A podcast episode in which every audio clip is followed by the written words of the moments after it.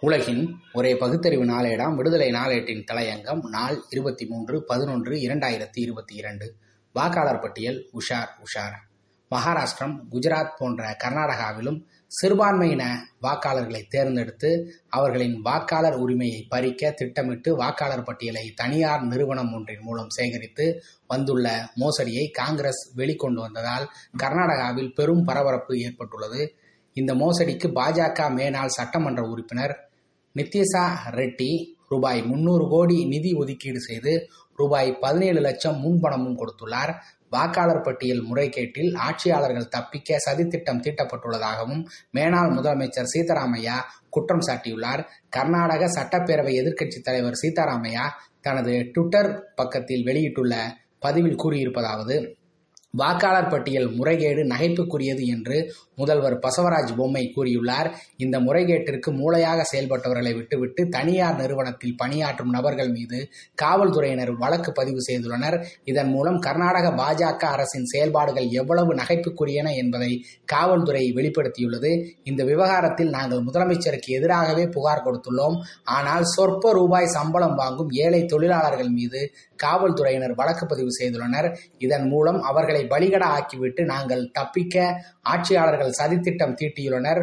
முதல்வர் பசவராஜ் பொம்மை தன்னை பாதுகாத்து கொள்ள இந்த வாக்காளர் முறைகேடு விவகாரத்தை ஜாதிவாரி மக்கள் தொகை கணக்கெடுப்புடன் ஒப்பிட்டுள்ளார். ஒரு தனியார் நிறுவனத்தின் பின்னணி என்ன என்பதை ஆராயாமல் அனுமதி வழங்கியதற்கும் உச்சநீதிமன்ற உத்தரவுப்படி மாநில அரசு மக்கள் தொகை கணக்கெடுப்பு நடத்தியதற்கும் என்ன சம்பந்தம்?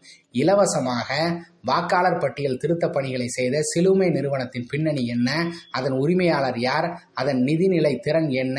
எத்தனை ஊழியர்கள் பணியாற்றுகிறார்கள்?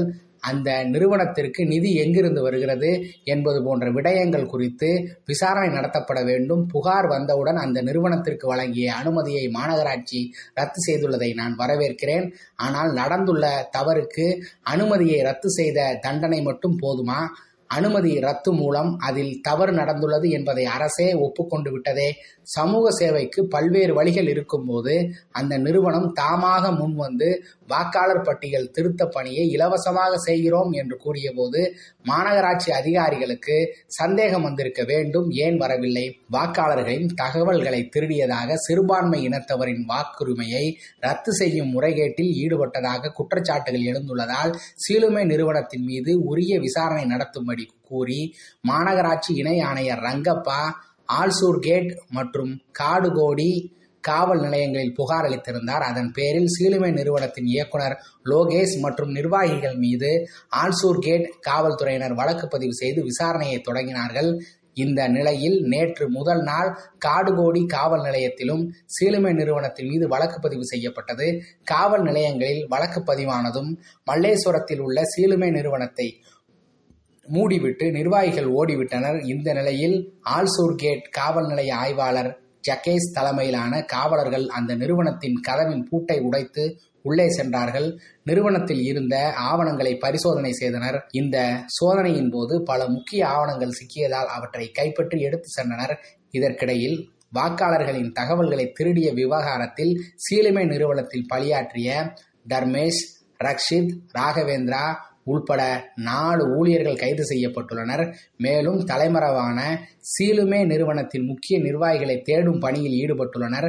பாஜக சட்டமன்ற உறுப்பினர் நிட்சா ரெட்டி முறைகேட்டில் ஈடுபட்ட நிறுவனத்திற்கு ரூபாய் முன்னூறு கோடி நிதி ஒதுக்கி அதில் ரூபாய் பதினேழு லட்சம் முன்பணமாக கொடுத்தது விசாரணையில் தெரிய வந்துள்ளது.